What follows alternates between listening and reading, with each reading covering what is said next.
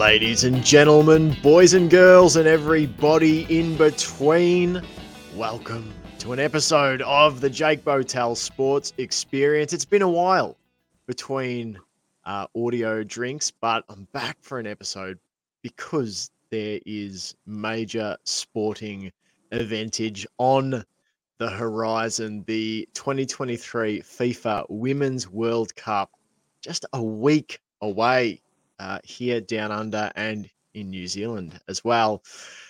Now, I have a confession to make. I uh, football or soccer, however you call it, uh, was my first sporting love, the first sport I ever fell in love with. But now it's relegated to watching Celtic FC semi regularly and then just being a sporting freeloader and lumping up uh, when any of the major international events like World Cups are on. So I'm not the person to help you understand the 2023 FIFA Women's World Cup, but I know a man who is, and he's been very kind, kind enough to bless the podcast with his presence. His name is Kieran Yap. He is a contributor Kick 360 AU, Impetus Football, and Edge of the Crowd. It's one of the best follows on Twitter. If you like sport, if you like humor, if you like movies, if you like all sorts of things. Kieran, thanks so much. Welcome to the pod. Great. Thanks for having me. I'm really happy to be here. Awesome. Yeah. Well, we're, we're very happy to have you on. Um, I should say, I'm very happy to have you on just the royal we here. Like we're very happy, me and all my producers, production One is delighted staff. to you know? have you on. Yeah. Yeah, that's right. One is delighted. One is very delighted. Um, so World Cup, you know, on our doorstep, both in terms of the time uh, span until it's here and geographically on our doorstep. Before we get into that, I want to ask you because, as I said, it was my first love uh, as a sport. It's it's unfortunately taken a, a, a back seat on the roster mostly these days. Um, I was an Arsenal fan, which stemmed from supporting England in the first World Cup I ever watched because their goalkeeper, David Seaman, had long hair like I had long hair at 12 years of age. How did you fall in love with football, with soccer? What do you prefer to call it? Do you have a strong lean on that um, that debate about is it football, is it soccer? Uh, yeah, where did it all start for you? So generally, I'm not I'm not a real zealot about whether it's football or soccer. I, ge- I call Aussie rules footy and football football on Twitter. Um, Yeah, I reckon that pretty much defines it pretty obviously. They don't call it footy in Australia; they call it football in Australia. But yeah, if you say footy, people know what you mean. If you say football, people tend to know what you mean. No one really gets confused. Um, Yeah. How did I fall in love with it? How did I fall in love with sport would have been uh, uh, the Cats when I was about 12, 10. Uh, that was Yeah. late 90s. We had the great Gary Ablett. Um, and I actually went to school with his son. So we always got the inside goss on how the team was going. And um, that's how I got into it. But how I got into football or soccer was um, uh, 94 World Cup or 98 World Cup. Somewhere in between there and there. It was um, Roberto Baggio who caught my attention. I just thought he was the. I'd never seen anybody do what he did in any sort of sport before. He was just dominant. Didn't look like he was even trying that hard. He sort of just like just waltzed his way through defenses and didn't seem bothered and didn't seem to care until he scored a goal and he went ballistic. I just thought this guy was the greatest ever. And then I bought a FIFA game. It would have been FIFA 98 and it was all over. I was just like hooked straight away. Um, yeah, hooked on hooked on football. I loved David Beckham when I was a kid, and I just became obsessed with his career. I still think he's an underrated player now, but the way I got into women's football was um, told this story quite a bit, but um, it was a magazine article in SBS magazine that said, uh, "Is this the best player in the world?" And it was an article about the US striker Mia Hamm, and she was about to play the '99 Women's World Cup, which is the big historic one that broke all the records. And J Lo is saying, "Let's get loud." That's like the one that's the benchmark until this year. This year will be bigger, but uh, the article convinced me that she was the best player in the world, and that's the only way. There's no clips or YouTube, not even any TV for it. So I could only be convinced by this article that this was the best player that walked the planet of the Earth. So when the Sydney Olympics came around, I was only little, but I had to go see her play, and I don't even remember if she was good or not. She scored a few goals, I think, looking at Wikipedia, but I was just like yeah, when you're a kid, you see a hero, you're blown away no matter what they do. So from that, I've just kind of Yeah. dipped in and out of women's football over the years. And then when the Matildas started to become easier to watch in about 2000, between 2011 2015, I got really into them Mm. again. And then from that, the W League. And now I kind of uh, everything for Impetus football from the state league upwards to the national teams. Yeah, and you you seem to like get around and like cover a heap of matches. I'm I'm I'm always sort of blown away, you know, on, on on Twitter and that sort of thing. The the amount of coverage you do of the game, um, it's awesome. And uh, as I said, I always love sports people who have a mix of like a mix of perspectives, I guess. You know, it, it's it can get a bit dry if people are just like it's just the game and that's all there is. But I, I love you're always willing to, you know, you bring humor to it, you bring a different sort of an angle to it, um, mix in a bit of pop culture, and it it keeps everything. Um, I know, vibrant. So, as I said, people should go and follow you on Twitter because you're you're a, Yeah. you're one of the best on there. Um, yeah, thanks. As a players in the like it, so I've, I've been um, mixing Fast and Furious soundtracks and clips with player highlights on Instagram and the kids because a lot of them are only like 17, 18. Some of these kids in the NPL. So one of them's Yeah. rocket fast. So I put like the Fast and Furious theme behind her when she uh, highlights, and she was loving that. So yeah, it's good to have a bit of fun Yeah. with because that's that's what sports for, really, isn't it? Yeah, absolutely. Football, it's all about family. Um, so that could be the tagline for the new World Cup. I've got it right there. Um, FIFA 06. I'm, I'm thinking FIFA 2002 or FIFA 06 were my favorites. I um Yeah, six. I, Was a d- good I don't one. know. Uh, yeah, 06 you could still really there's a lot of customization. I did like I remember playing it was either 2000 or 2002. You could still edit your own teams and you know really create your own league structures and things. That was like it was real kind of free for all. Great Yeah. graphics were pretty basic, but um, yeah, I definitely remember making the uh, the Albury Wodonga Football Association, uh, where I s- spent some time playing. Um, uh, yeah, for the uh, the Benalla Rovers, we didn't win a hell of a lot of games. I'm here to tell you. Um, that's I reckon I could count uh, on all ten of my fingers how many games we won in about five or six years of playing. Um, let's let's get on to more optimistic uh, topics than my soccer career. Um, let's talk about the FIFA Women's World Cup being hosted in Australia and New Zealand 2023. It's, I mean, an incredible opportunity. I, I, I would, that's how I sort of see it, like a massive opportunity for, I suppose, Australia to showcase itself uh, as a major sporting uh, capital. Um, Mm. But I also kind of feel like, and I, you might have thoughts on this, it feels like a big opportunity for the sport in our country. Like, Yeah. uh, there would have been no bigger soccering, footballing event on our shores before, surely. yeah, probably the biggest sporting event since the Sydney Olympics, and some would say it's Yeah. bigger, like in terms of television audience and Yeah. people watching a singular event. So the World Cup final should draw, uh, like I think the last World Cup final drew uh, almost uh, over a billion people. So uh, it's it's it's massive. Like it is it is one of the biggest Yeah. sporting events in the world. The FIFA event's always huge, but this the last Mm. thing we had was the Asian Cup in 2015. This will make that seem like nothing because most stadiums will be packed. Um, the world's best players are coming out. There's very few. I mean, there's a few big injuries, but by and large, the world's best players are coming out, and that's a like that's a rare thing to have the best players in the world come to your Mm. country and playing competitive matches. These aren't charity games. These aren't friendlies. These aren't exhibitions. These are everybody playing for their careers, for their legacy, um, to make history. It's going to be massive. Uh, over a million tickets have been sold. It's just it's going to be huge before it's even started. Most of the Matildas games are impossible to get into unless you win a prize in, in some sort of competition to do it. Yeah, that's awesome. That's so. I mean, I think back to me, as I said, playing a- and you know back in the early to yeah early mid two thousands, and just how I don't know how differently the game seems to be to be viewed now, as even just like back then, fifteen or twenty years ago. Like it, it seems to have come on in leaps and bounds. I hope that's the case, and it, it certainly seems to be. Um, so, as I said at the start, I'm a total freeloader here. I have not kept, Yeah. I, I haven't kept up with the teams. I, I don't know the narratives heading in, which is sort of a refreshing place to be for me with with sporting events.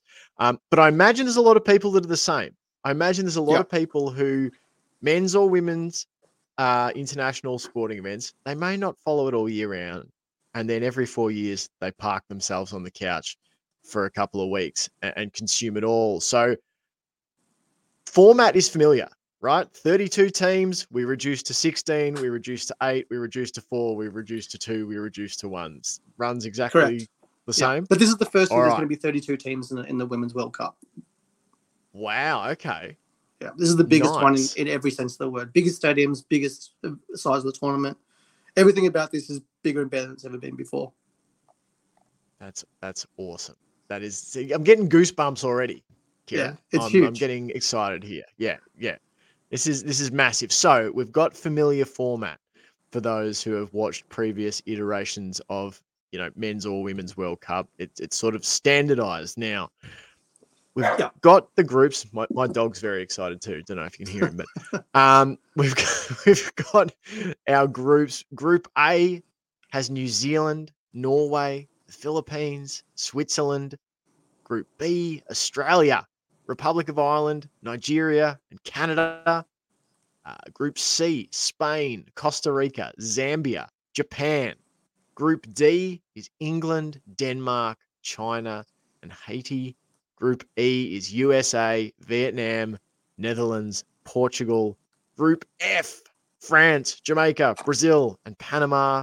Group G, Sweden, South Africa, Italy, and Argentina. And finally, I feel like a host at Eurovision. Uh, Group H, which is Germany, Morocco, Colombia, and Korea Republic. I want to open by asking you the question here. What is the most entertaining group, in your opinion? Which of these four team pods is the one that you go, there's just going to be fireworks here? Um, okay, that's an interesting question because Australia, Canada, Nigeria, Republic of Ireland, on paper, the toughest group or the most unpredictable one. Um, any one of Yeah. the three teams can finish top in that group, but I, I think it'll be Australia one, one or two. I think we'll get through. Entertaining group. Um, looking at them, it depends what you want. Do you want um, do you want really close contest games, or do you want to see the best players doing freakish stuff, or do you want to see lots of goals? Or yeah, when I tune in, all right, I'll go stylistically. I love when I get to see teams play attacking, flary, sort of creative football. Like eh, there's, Yeah. you know, no one's sort of parking the bus. So where where do I go? Which teams do I watch for that? Group F, I reckon. If you like, as a Okay. package, Group F's got Brazil, France, Jamaica, Panama. I'm not 100% familiar with Panama, but the other three teams Yep. don't hold back. Um, Brazil play like you'd expect a Brazilian team to play. They haven't won a World Cup, even though they've had the best player of all time in their team for a long time. They've got Marta, who is um, just a freak. Like she can, she's basically Ronaldinho uh, is the closest comparison, except much more effective and longer lasting player. Um, France Yeah. are one of the favourites to win the tournament. Um, they've got a new coach who was the men's coach for Saudi Arabia in the men's World Cup, um, who masterminded the win over Argentina. But they're a very Mm. attacking team, and uh, he's brought back a lot of players who are on the outer under the previous coach or refused to play under the previous coach. So they're looking very ominous. And Jamaica have, I think, the best centre forward in the world, not named Sam Kerr. So they're at a massive financial disadvantage. Jamaica. They've had to practically have a GoFundMe to get this tournament. Um, but Wow.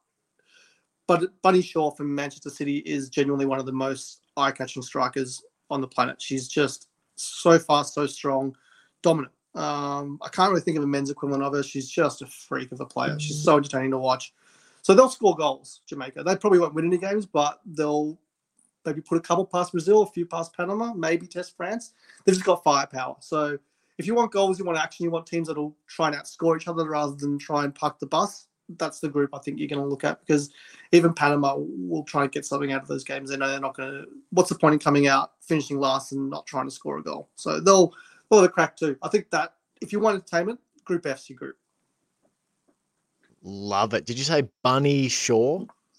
Yeah, Khadija Bunny Shaw from Manchester City. So she finished on top of the uh, English scoring charts this season, but um, it's the way she plays more than the numbers. She's just unstoppable, yeah. basically. She's too big, too strong, too skilled, too too intelligent. She'll drop deep, uh, carry the ball forward, get on the end of passes that she started in the middle middle of the field. She's just a very very good striker.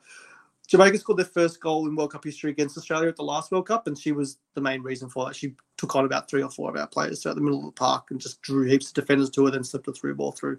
Brilliant player, and I think I don't think there's a defense on the planet who can handle it, but they can handle the rest of Jamaica. So uh, yeah. I think I think it'll be worth watching. That's that's awesome, and I'm a sucker for a good name too. Bunny Shaw sounds like yeah needs like a series of like noir detective novels or something. Detective Bunny yeah. Shaw. Uh, I like it. That's that's that's awesome. Um, so uh, just to throw an extra one in here, then what do you think will be the most competitive group? Like the one that you know you could you really don't know who's going to come out of uh, of those four teams. Which one do you think will be the closest?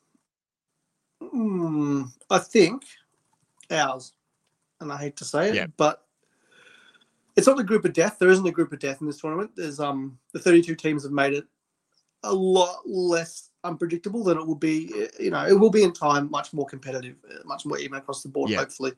But now there's a bit of a discrepancy between how some teams are funded and the opportunities some players have. A lot of countries that are in this World Cup don't have domestic leagues, so um, while they have top end quality, it starts to wither away at the bottom end of the list. But Australia, Canada, Nigeria, Republic of Ireland is a very competitive group. If we don't win the first game, it's wide open. Um, Nigeria can probably not qualify from that group, but they can definitely ruin someone else's tournament. And uh, Canada are the Olympic gold medalists, so they're a very good side. Yeah. They're not what I call entertaining. Um, they've got some all-time great players, but they're a very disciplined, organized team as opposed to the groups, the teams I mentioned before. But yeah. it, that'll mean that they're difficult to beat in every game. They've, I think they've taken nine defenders to the World Cup. No, the Republic of Ireland's taken nine right. defenders. Sorry, so they're another team that'll that'll um try and frustrate Australia, and it'll probably be a very boring game between them and Canada uh, aesthetically, but tactically it'll be really interesting. Yeah, yeah, absolutely. It's it's funny, you know.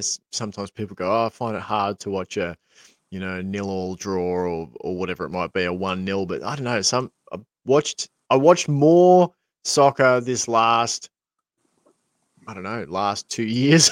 I'm thinking yeah. with COVID and stuff than I had in a long time. I I I had to abandon Arsenal, which I feel horrible about. But um, I've had to abandon Tottenham Hotspur it, many times over the years. Yeah, yeah, it was, health. I don't know, too many things. Just like that, I'm I'm such an old fashioned. Like I, I was gutted when they left Highbury. I kind of understood it economically.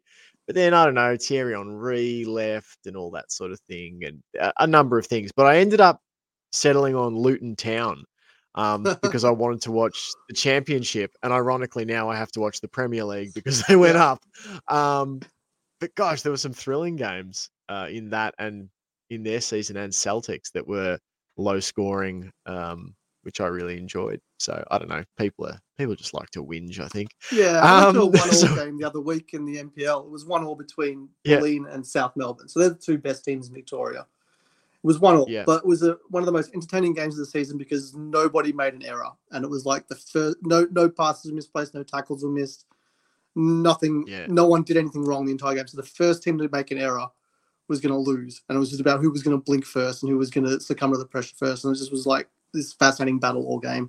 So even a low scoring game can be interesting, but I think that Group B um, is is going to be an arm wrestle for a few teams. I think Australia will get through but it's very easy to imagine mm. us not getting through, which is terrifying on home turf. Yeah, that'd be that'd be awful. Um, yeah, it'd be That, yeah, oh gosh, that, yeah. It's funny if you think about all the pressure that goes into this for these players. Like, not just, I suppose you would hope they're just thinking, you know, athletically, their own what they've got to do, their their yeah. their job, and all that sort of thing. But the the weight of pressure, I imagine, in the greater organization of Australian football and, and thinking about if we go out early, like what a disappointment that's going to be. Like if you make a run for the sport, holy moly, in this country, yeah. it would be it would be massive. Um, yeah, and the um, players are really aware of that too. But um, I yeah, think they're right. comfortable in the pressure. Like we are at Matilda's training yep. today with the with the media pack, and they're all laughing and having fun. And I don't think they're. I think they accept the pressure and they're they're willing to live in it and um, mm. Enjoy. I said the same thing about going to the to the Cats training before the AFL Grand Final last year. They were just joking around and playing. Like they knew that there was pressure in the whole town, the whole state, the whole AFL community was watching to see can they get over the line this one final time. But they seem yeah. to just be in, enjoying that and just going, well, you know, this is fun. I think that's what Tom Hawkins said. He said, this is fun. So, so some yeah. players just enjoy being in that spotlight. And I think that's where the Matildas are at at the moment. But it is important to remember that I don't think anyone's won the World Cup as host since 98 when France won it in the men's and 99 when the USA won it in the women's. So it's statistically unlikely to win the World Cup as hosts. But yeah. um, all the coaches, players, team managers I've ever spoken to say there's no reason for that. It's just hard to win a World Cup. So, yeah. Yeah. But the pressure's exactly. there, but they don't seem bothered by it. Well, that's good. I mean, you, you you might have to think about being in a different industry if you if you're not into like big pressure spots because uh, like all sport and then international sport and and that sort of thing. I guess it just draws it. Um, want to move into talking about Let's talk about the favorites first. Who are your favorites?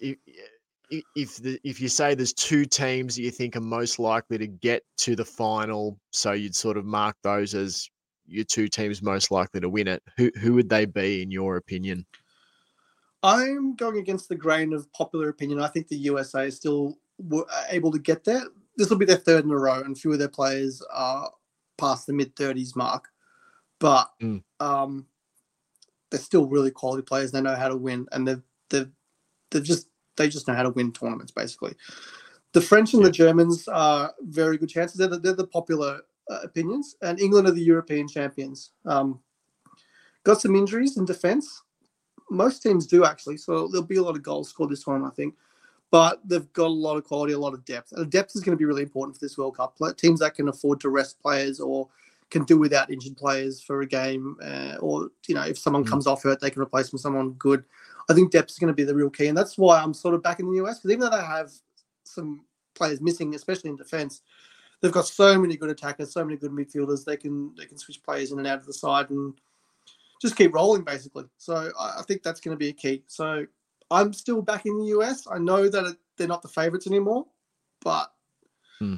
I just don't I just don't want to play them. I think like if I look at all the teams yeah. that I don't want to show you to play, they're, they're top of the list for me. Yeah. Do, do you think it's like a matter of because I've heard a few people sort of say that that um you know the the US team you know maybe past their best and all that sort of thing. But do you do you think it's a bit like the Cats in that sense that people have fatigue, you know, on a team being so successful, they they they want to move on. I think it's a bit of that. I think we're sort of used to them winning, and we're looking for players for teams to take over. And there are teams capable of taking over, like France and Brazil, are, kind of due as well for for a mm. World Cup win. And there's a bit of the the, the, the fairy tale story with Marta's farewell. This is going to be her last World Cup, and if she can get over the line, it'll be it'll be massive um, for the game, really. But yeah, I do feel like there's a bit of fatigue about the USA winning. People don't like them but they're actually a really mm. likable team. Like everything they post on social media is great fun. Their so their social um, stances on on issues is always like historically on the right side of things. Um, yeah, they're actually a really likable bunch. Um, so it, eh, people are just sick of them winning, basically. But yeah, there's there's another factor with the, the US that I don't think anyone can compete with, and that's that to get into that team, you have to come through the college system like you do in, in the NBA. So you have to go yeah. high school, college, and the players going to college are usually playing for a scholarship. So even if they're not going to be professional footballers, they're playing for their chance to at a better life. So mm. for a lot of them, it's knockout football from the age of about 15 through to 35 when they're in this World Cup. They're just used to that consequence, life or death. You have to win, you have to mm. perform. From an early age, it's definitely not healthy. I wouldn't want it here, but they do know yeah. how to win games of football because of it.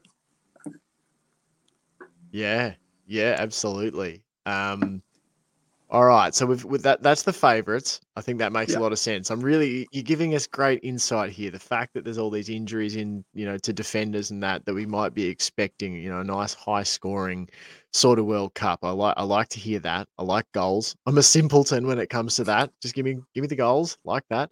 Um, what team do you think out there is like a true dark horse team?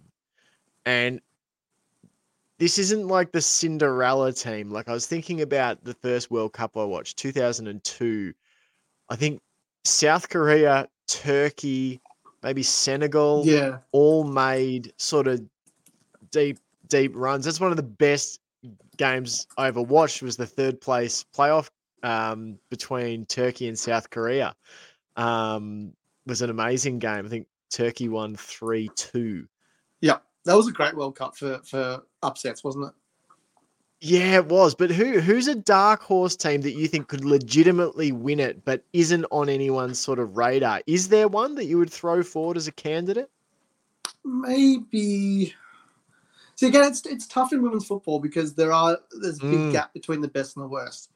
Um, the African teams are a lot more dangerous than people give them credit for, even though they're poorly funded and um, Zambia have got some major off-field issues, which we won't get into here. Um, you can Google Yeah. it; it's all it's in the news, but um, I'm not the right person to Yep. discuss it. Uh, China are always, always, always, always a threat. Um, Mm. Again, depth, organization. They got a lot of individual talent, and um, I I don't know if they can go how deep they can go, but their group is Denmark, Haiti, England. They can get through that group and they can do some damage in the knockout stage. You don't want to play China if, if they're in form. They can they can they can hurt you. Like they they can go toe to toe with Australia when Australia was training and playing on full pitches and they were confined to running up and down in the corridors because of COVID restrictions. It took us all the way to the last Yeah. second to score a goal. They're they're an elite football team, so they can get through that group. I think because Denmark's not a very deep team, even though they have some top mm-hmm. end quality. If they get through that group, anything can happen in the knockout rounds. You need a bit of luck. You need you know ball to bounce the right way for you, and they will take their Mm. chances when they get them. So if, I- if I'm looking at a dark horse, China, maybe Portugal, but I don't see them getting out of that group with Netherlands and USA there. Um, Yeah. maybe Italy as well. It They've, all- they've got some promise. It all comes down so often too to like where you get drawn. You Yeah. know, if you happen to be the third best team, you, you know, you might be the best or second best in another group, but if, if you just so happen to have two powerhouses ahead of you, it makes it it makes it tough. Yeah, and that's where Australia fell down in the last Women's Asian Cup because we finished top of our group, which meant we drew South Yeah. Korea in the round of in the quarterfinals. If we'd finished Yeah. second in our group, we would have drawn Thailand. We would have Yeah. beaten Thailand and would have been fine. But we drew South Korea and uh, I think it was Thailand. Don't quote me on that one. But we drew South Korea and we Yeah. could have drawn an easier team. And South Korea are not an easy team and they beat us. And yeah, it's it's not fair sometimes, but it's the way the game works. And um, there's a, there's a lot of teams if they get through to the knockout rounds, a lot a lot rides on luck in knockout football, and everything has to go right for you to win a game. If it doesn't, anything can happen. So yeah, China's my dark horse to do some damage. I don't know how deep they can go, but if they get a run on, you, you don't want to play them. Yeah. Yeah. All right. I love that. So we've got some favorites there. We've got a, a dark horse, and you also mentioned a few others there, Italy, um, amongst a couple of others as well. Indiv- oh, let's let's talk a couple of points to, to finish. We'll we'll do Australia first, and that is just how do you think we go? A lot of people tuning in, if Yeah. anyone tunes in. I know, I don't know. Maybe I'm just sitting here totally alone. No one might be listening. It might just be you and I. Um, Australia, how do they go? What do you think it, shapes out like for, for us? uh, I don't know. I've been watching. I've been following. They're one of the closely. they're one of the few um, Australian national like teams I still support. I don't really cheer for the cricket team anymore. Um, so so my hopes are pinned with the Australian women's football team. They can if look their best ever record is 2015 where they won the first knockout game made it to the quarterfinals in the olympics Yeah. recently in tokyo they made it to the semifinals it's one less game to get there but i mean it's still the mental thing of getting past the quarterfinal so Mm. that's their, that's their best record, except for the 2010 Asian Cup. In international, international outside of the Confederation, their best record is one knockout win each time. So, if this wasn't our home World Cup, two knockout wins would be absolutely massive. It would be a best ever performance. We'd be on an upward trajectory. We're saying, look out for the next World Cup. We're coming hard. But because it's our home World Cup, the expectation is high. So I I think semi-final is what most realists are hoping for. Um, the marketing's all saying it's their best chance to win it. It's it's a good chance to win it, um, but like I said before, it's hosts don't win the World Cup, so it's just a good mm. chance to win it. It's not the best chance we've ever had. It'll, it's just the best chance to put on a good performance in front of our home crowd and change the game. But actually winning the World Cup's a whole other thing. So for Australia, I think two knockout wins. I think we'll do our, we'll get our best record. We'll make it to the semi-finals. All right, I like that. I'd be happy with that. That'd be that'd be nice. Get yeah, third third four. place playoff is you know one for the fans in the end, and it means you've played every every round of the tournament, and it's you've beaten the previous record. The players have in their heads that they, they can win it, and you love that.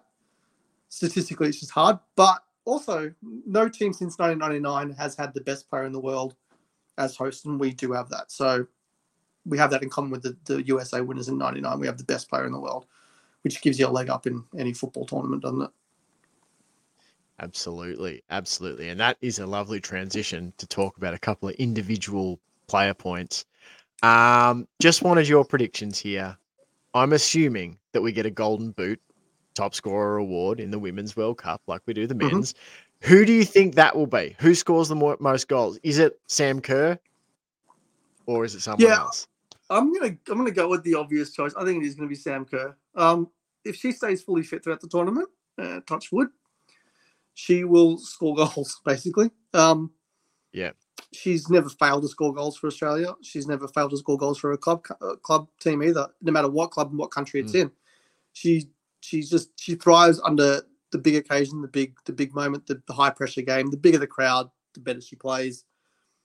Yeah, mm. traditionally when Australia's needed a goal, she's got one. When we've been thrashing teams, she's got one. She's just uh, she's the best. I think she's the best player in the world. There's there's players who can do things with the ball that she can't do, like Marta and like Alexia Putellas from Spain. They're generally considered to be generational talents who can just magicians with the ball. Sam's not a magician. She just is ruthlessly efficient and just mm. a killer. She's just a predator in the box. Um, mm. Just a will of steel too. She's just an amazing footballer. So Space Jam rules, I always say, like if we were to pick a player to be our Michael Jordan to win a game to save the Earth against aliens, I'm not picking yeah. any of the players who have got all the technical abilities who went to the schools and the, the academies. I'm picking Sam Kerr because she's gonna do something ridiculous and score a goal when we've been playing like shit, and that's what she does. Yeah, no, I love that Space Jam rules. That's good. Yeah, that's she's good. out Michael Jordan. I like really, I mean, I know that's like a really cringy thing to do, the Last Dance thing, but multiple sports agents have said basically in terms of her impact off the field and on the field, and her ability to just turn up cons- uh, mm. consistently when the game's on the line, and she always wants the ball. She always wants the match-winning shot. Basically, she wants that that Michael Jordan moment, and the Sam Kerr moments in women's football. That's what she does. All the goals for Chelsea that win trophies, she's scored all of them. So I don't mm-hmm. see any reason that's going to stop. I love that. Love that. Wish I'd had that when I played. Yeah. I still remember stepping up in on a cold morning in Myrtleford, volunteering to take a penalty. Absolutely scuffed it straight at the goalkeeper. like wanted the ground to swallow me. It was awful. Um, my, my let's been in Aussie rules. I, I took a dive in the goal square because I hadn't kicked a goal for a few weeks, and I missed. I got the free kick and I shanked it. And like, yeah, I got, I got stuck into by everybody. This is under the 13s. Everyone was getting stuck. Because it was an obvious flop. Like I got like a slight touch in the back and just went forward. So I'm like, I need to, I need a goal. I need to get something. I need to get myself into the game. Flopped, missed the free kick. Um, side of the boot, and yeah, shameful, absolutely shameful. I love it though. The the in front of Gary Ablett was there. in front of Gary Ablett Senior, missed missed from the goal square. There goes my moment of glory. Uh, far out. Yeah, no, I know, I know those feelings all too well. Um, let's let's finish on then with we've had the golden boot. Player of the tournament. Who is it? Overall impact. The the the player who we you know gets that award at the end of the at the end of the two weeks. Um, who is it? Most valuable player in the World Cup. That is a hard question because that depends on who wins, really. Um, if the USA Have you got win, a group of say two to three candidates, maybe? yeah, I'm going to go for the obvious ones. Um, Yeah. I think that um, there's a player for Norway called Caroline Graham Mhm. Hansen, plays for Barcelona. If Norway go deep in this tournament, and they will get to their group easily, that's New Zealand, Philippines, and Switzerland. And I really hope New Zealand do well, but I think Norway are getting through that group. Yeah, Yeah. Caroline Graham Hansen is just one of just basically she's one of the world's best players. She's a winger, but she scores goals. She's got sticky feet. She Mm. um, is lightning quick, but the ball just doesn't really move very far away from her. She changes direction really well.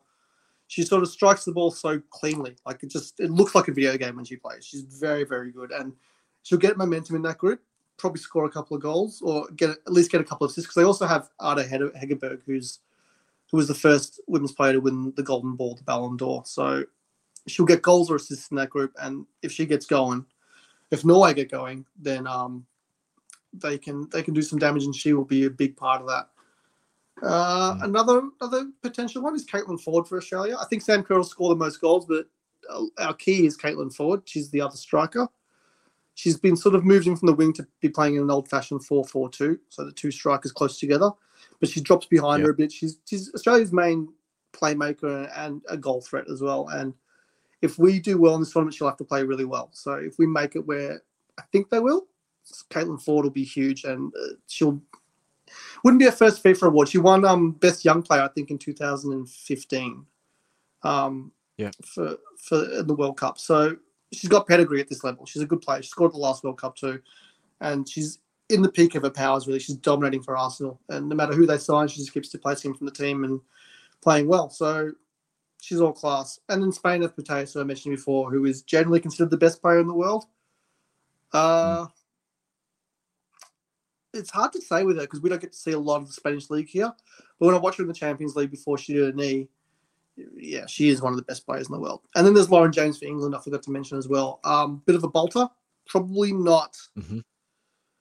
the finished article yet, but when she's in form, she's um, close to unstoppable. Just an unstoppable dribbler, good shooter.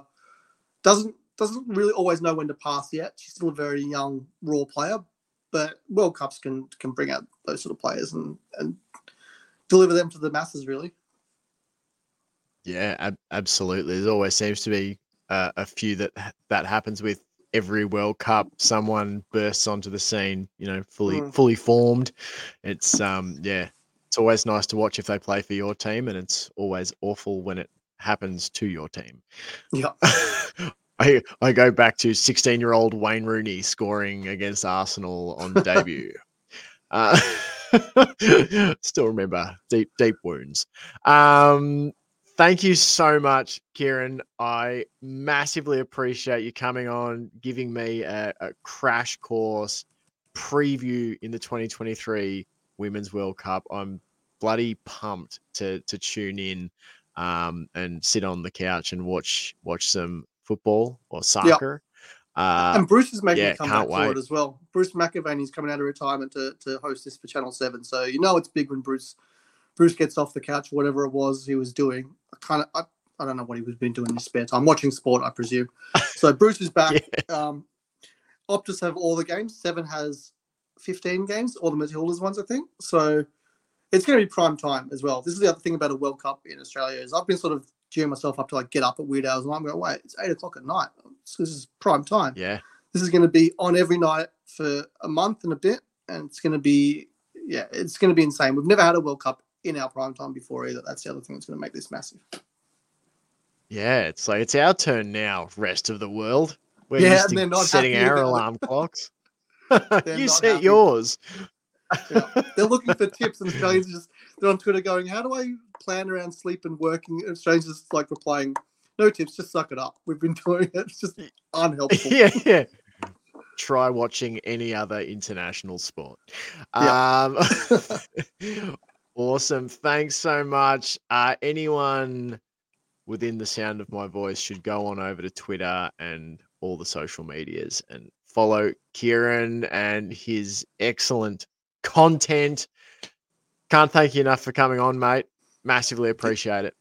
Yeah, it was a real pleasure. I, you know, I'm a big fan of what you guys do at the Chaps as well. So, um, I am a signature to the Patreon, and I can recommend that to everybody. You want that extra content.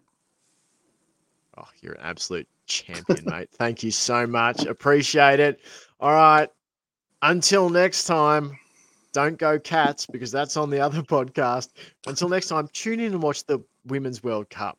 Just do it. Next Fill your Friday it eyeballs starts. with football. Can't wait. Yeah. Cannot Next wait. Thursday, sorry. Yeah. Uh, until next time, guys. Thanks for listening.